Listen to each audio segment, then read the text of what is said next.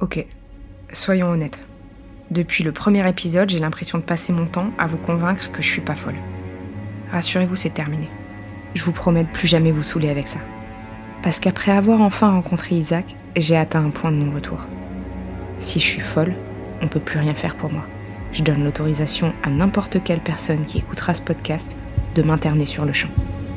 Mais si je le suis pas, putain, si je le suis pas, ça veut dire que le problème vient pas de moi, mais de notre réalité.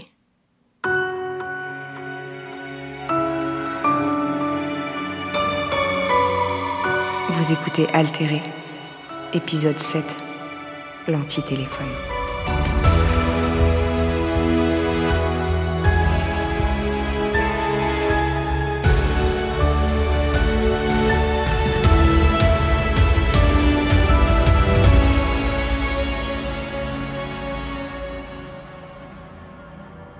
Quand Isaac m'a appelé et qu'il m'a dit qui il était, j'ai pas douté longtemps de lui, vu que j'ai fini par reconnaître sa voix et sa façon de parler.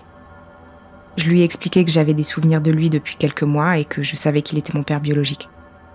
Comme seule réponse, il m'a proposé qu'on se rencontre afin qu'il me donne enfin les explications qu'il me devait. Le lendemain matin, j'ai mis l'épisode précédent du podcast en ligne et je suis allée le retrouver au hangar, avec là encore un micro planqué sous mon chemisier. Tout ce qui a suivi après ça est très flou pour moi. Vous allez vite comprendre pourquoi. Je crois même que sans mes enregistrements, j'aurais pu facilement croire que je l'avais rêvé. Une fois sur place, Isaac m'attendait devant l'entrée, avec un air idiot. Ça m'a fait un choc de le voir en vrai pour la première fois. Mais je savais pas vraiment ce que je devais ressentir. De la joie d'être enfin parvenu à le retrouver, de l'excitation à l'idée de comprendre peut-être enfin ce qui m'arrivait, de la haine pour ce père qui m'avait abandonné alors que j'étais encore bébé. Ce qui m'a rassurée, c'est qu'en le voyant, j'ai eu l'impression que lui non plus n'avait aucune idée de comment réagir. Alicia, Bonjour. bah, merci d'être venue. Euh, bah, J'imagine que tu dois avoir plein de questions. Oh, à peine. Genre, pourquoi tu m'as abandonné à la naissance, par exemple? Enfin, ce genre de truc, tu vois. Bon bah. Le voir de près m'a troublé encore plus. Déjà parce que je me suis rendu compte que c'était un être humain, et non l'image simplifiée que je m'étais faite à partir de quelques souvenirs flous. Ensuite parce que beaucoup de choses chez lui me paraissaient familières. Son regard, sa façon de bouger, de passer la main dans ses cheveux. Tout ça, je l'avais déjà vu dans mes souvenirs. Mais surtout devant le miroir. Il a ouvert le portail de l'entrée avec son badge et on a marché jusqu'à la porte principale du hangar. Derrière elle se trouvait une sorte d'antichambre qu'occupait le gardien. Il y avait un bureau et un écran qui affichait ce que filmaient quelques caméras de surveillance extérieure. Je te présente Cyril. J'ai reconnu l'homme qui m'avait couru après quelques jours plus tôt. Il m'a reconnu aussi et m'a jeté un regard noir, sans rien dire de plus. Isaac l'a salué, il a sorti une clé de sa poche et il a ouvert une porte fermée à double tour. On sera tranquille. hein. De toute façon, Cyril, euh, il n'a pas le droit de venir ici, c'est même pas ce qu'il y a dedans. On a marché le long d'un couloir vide et il a ouvert une deuxième porte. On est alors rentré dans une immense pièce qui devait constituer la majeure partie du hangar. Au centre se trouvait un cylindre transparent de 2 mètres de haut entouré de plusieurs pylônes en métal, eux-mêmes reliés par des câbles à plusieurs machines. À l'intérieur du cylindre, des dizaines de lasers rouges se superposaient de haut en bas. Juste à côté se trouvait une cabine transparente qui comportait un siège et un écran.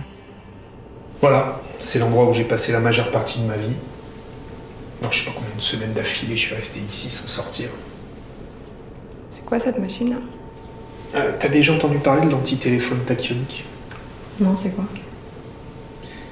Ça ça fait quoi comme étude en fait? Euh, Pas de science? Dans la pub, non, pas la science, pas mon truc.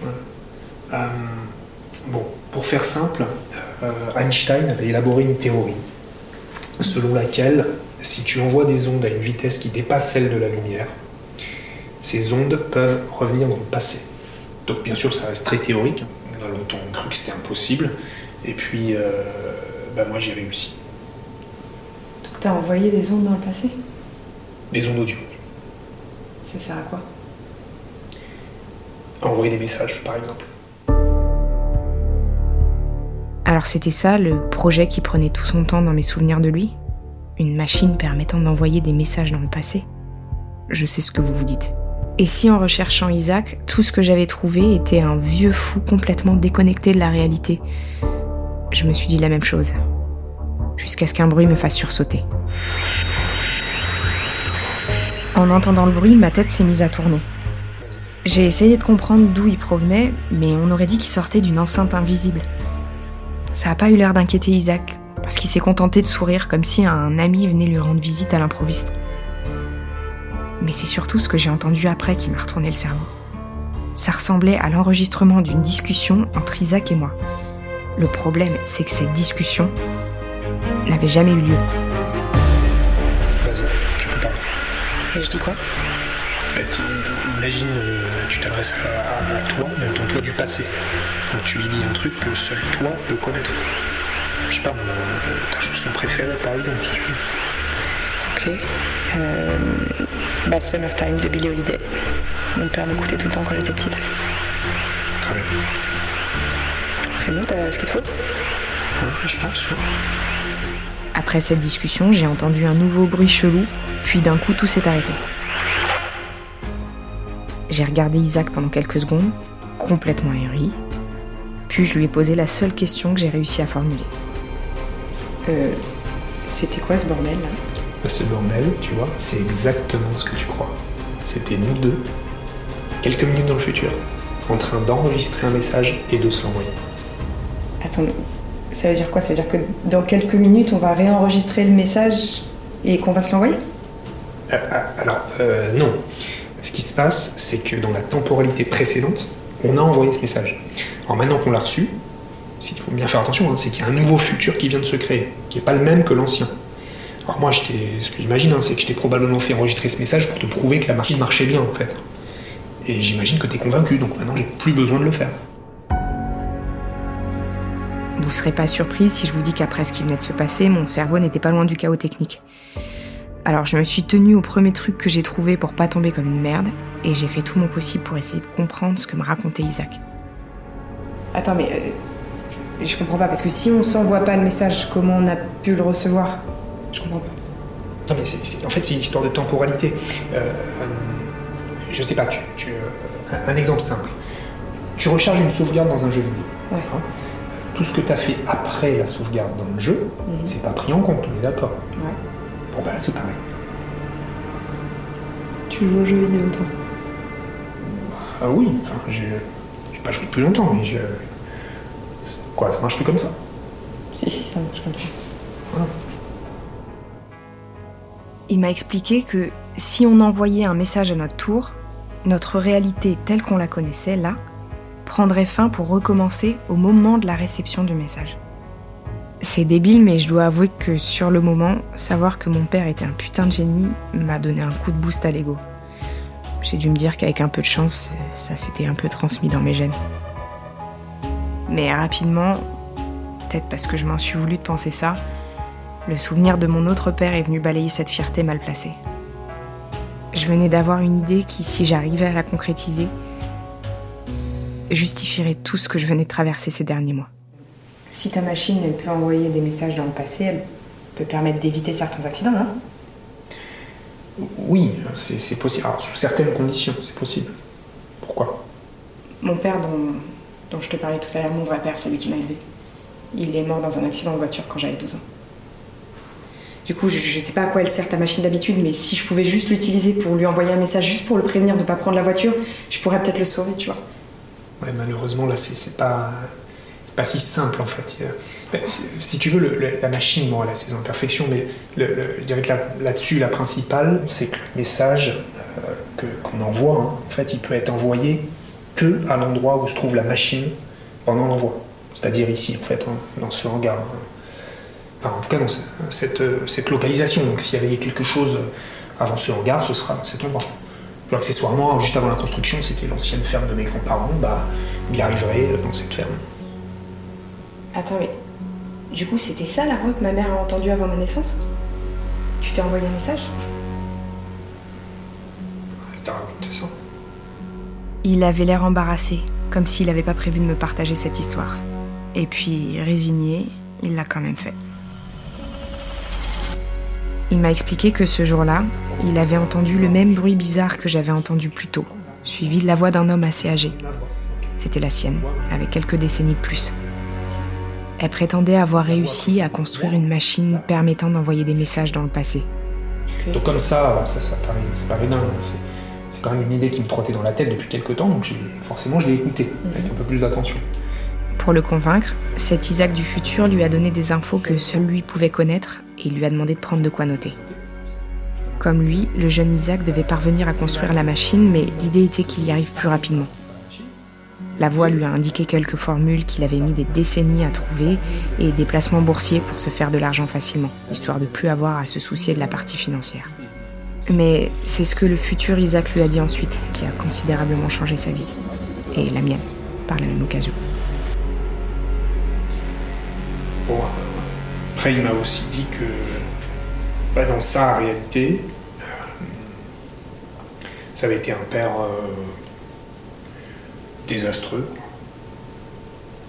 Que tout le monde me détestait, ma fille, mon ex. euh.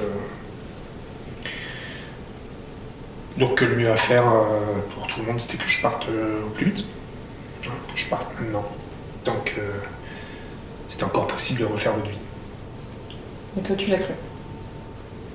Bah, au début, évidemment, je, je savais pas trop quoi en penser, mais euh, bah, quelques jours après, alors, faut- c'est ça qu'il faut bien comprendre aussi, c'est que euh, ta mère a accouché.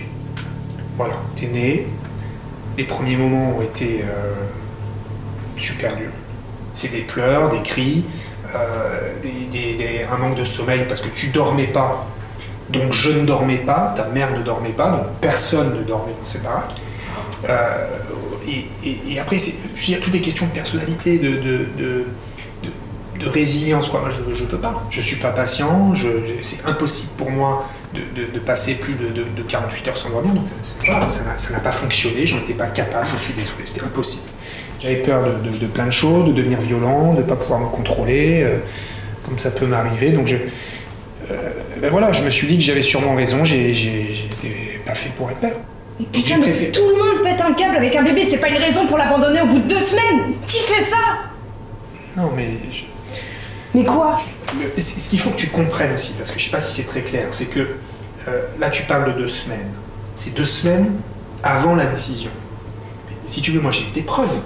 Ces messages, c'est la preuve que ça n'allait pas fonctionner, que je n'allais pas y arriver. C'est pas juste deux semaines je me dis, oh, j'ai pas pu tenir deux semaines. Là, j'avais la certitude que de toute façon, je ne pouvais pas être un père. Voilà. J'en ai eu la conviction et, euh, euh, et la certification. Donc, euh, euh, si tu veux, je suis pas fier de ce que j'ai fait, mais à ce moment-là, euh, j'étais persuadé, persuadé que tu allais être plus heureuse dans ta vie sans moi. Voilà. Que vous alliez toutes les deux être plus heureuses sans moi. Bah merci pour le cadeau. De toutes les raisons données par des connards de mecs qui ont abandonné leur famille, je crois pas que mon moi du futur m'a conseillé de le faire a déjà été cité. Si on devait faire un classement de la meilleure excuse à la plus pourrie, je sais même pas où je la rangerais. Au moins, si elle avait été inventée, j'aurais pu apprécier l'imagination du truc. Mais là, vu tout ce que je venais de vivre, j'avais aucune raison de pas le croire. Et les souvenirs que j'ai de toi, c'est des souvenirs de cette vie-là, du coup? Eh ben, c'est plus probable. Tu te souviens de quoi exactement? Je sais pas, c'est assez flou. euh, Que t'étais un père de merde, ça, clairement. Que tu, tu passais ton temps à bosser sur un projet. J'imagine que c'est cette machine. T'étais tout le temps absent. tu- Ouais, ça semble correspondre, ouais. Ouais, pour résumer, euh, la vie dont je me souviens, c'est, c'est, la vie dont t'as pas voulu, en fait. Non, mais c'est- c'est- c'est quand même pas aussi simple. C'est pas aussi simple. En fait, t'as construit ta putain de machine de merde en négligeant ta famille, en niquant ma vie, et quand t'as fait le point à la fin de tout ça, tu t'es dit que le problème c'était nous. C'était pas toi ni ta putain de machine de merde, c'était nous. Et tu nous as abandonnés. C'est ça ou pas? Écoute, je suis désolé, Alicia. Je, euh, je comprends que tu sois énervé, mais il y, a- il y a quand même un truc qu'il faut que tu comprennes c'est que le Isaac qui a envoyé le message, c'est pas moi. Ah bon? C'est- ben, c'est un autre Isaac, c'est celui d'une autre temporalité. C'est pas, c'est pas le Isaac que tu vois en face de toi maintenant. Non, je comprends très bien. Mais celui qui nous a abandonnés, c'est bien toi, non? On est d'accord. J'ai eu envie de le frapper, de fracasser sa machine à coups d'extincteur. Au lieu de ça, je me suis contentée de partir sous ses implorations. Attends, attends, attends, Alicia, faut qu'on parle de ce qui s'est passé. Une fois dans ma voiture, j'ai roulé tout droit en essayant de digérer toutes ces informations. Je venais d'apprendre qu'Isaac avait trouvé le moyen d'envoyer des messages dans le passé. C'était une découverte scientifique incroyable dans tous les sens du terme, et pourtant, dans mon esprit, cette nouvelle passait au second plan. Fait, je crois que ce qui me vénère le plus, c'est qu'il a raison sur un truc. Ah, si je me base sur mes souvenirs de mon ancienne vie, mon enfance a été beaucoup moins heureuse avec Isaac. Au moins, quand il m'a abandonné, j'ai pu connaître mon père pendant mes douze premières années. En fait, dans une vie, j'ai un père qui s'en fout de moi. Et dans l'autre, j'ai un père qui m'aime, mais qui meurt quand je suis encore petite. Je dois vraiment avoir un karma de merde. Ou alors c'est une histoire de destin immuable, je sais pas. Tout ce que je sais, c'est que dans tous les cas, je me fais baiser. Mais du coup, ça veut dire que dans la vie où Isaac m'a pas abandonné, j'ai jamais rencontré mon père. Donc, il n'a pas eu d'accident de voiture en allant me chercher à l'école. Donc ça veut dire qu'il est pas mort à cause de moi. Ça fait bizarre de me dire ça. Qu'il peut-être encore en vie quelque part. Pendant des heures, j'ai retourné le problème dans tous les sens. J'ai comparé ces deux réalités, ces deux vies. Celle que j'ai vécue et celle dont Isaac m'a privée. Y en avait-il une meilleure que l'autre? Comment comparer deux vies de plus de 30 ans chacune à partir de souvenirs imprécis? J'ai eu envie de partager tout ce que je venais d'apprendre avec quelqu'un, mais j'avais aucune idée de qui. Tous mes amis m'auraient probablement prise pour une folle. Argos, lui, m'aurait cru, mais j'avais aucune envie de lui reparler. Et il restait plus que ma mère. Allô? Salut maman, ça va? Oui, ça va Tu vas bien? Ouais, ouais, je te dérange pas Attends, je t'entends pas très très bien. Ouais, par contre, je suis, je suis en voiture, là, ça capte euh, pas super bien. Désolée. Ah bon, tu dis quoi? Euh, je, j'ai juste pris la voiture, je me, je me balade un peu. Je... Mais ça va? T'as l'air bizarre. Non, non, ça va, t'inquiète, ça va. Ça va, ça va. Je sais pas si c'est parce que j'étais découragée d'avance de lui expliquer ce que je venais d'apprendre, ou si c'était une vengeance personnelle par rapport à ce qu'elle m'avait caché pendant 30 ans, mais une fois au téléphone avec ma mère, j'ai pas trouvé l'envie de lui confier la moindre chose. Je me suis dit que je lui en parlerai plus tard, quand j'aurai eu le temps de tout digérer. J'ai raccroché. Et tu peux euh, tout me dire Non, c'est t'inquiète. T'inquiète, maman, laisse tomber, je t'ai dérangé pour rien, c'est pas grave. Oh non, tu m'as pas dérangé. T'es sûr? Ouais, je te rappelle, je te rappelle plus tard. Ok? Ok. Bah, je te fais des bisous. Bisous, maman. Une fois calmée, j'ai continué à rouler en réfléchissant à nouveau à ce que m'avait dit Isaac. Mais ce n'est qu'après un long moment sur la route que j'ai réalisé qu'une question importante restait sans réponse. Si le message qu'il s'était envoyé ne concernait que notre famille, alors pourquoi d'autres gens avaient des souvenirs de leur précédente vie? C'est le cas d'Argos, des autres membres du forum, et même de certains d'entre vous, si j'en crois plusieurs mails que j'ai reçus depuis le début de ce podcast. Et si le message d'Isaac avait foutu une merde beaucoup plus importante qu'on ne le croyait?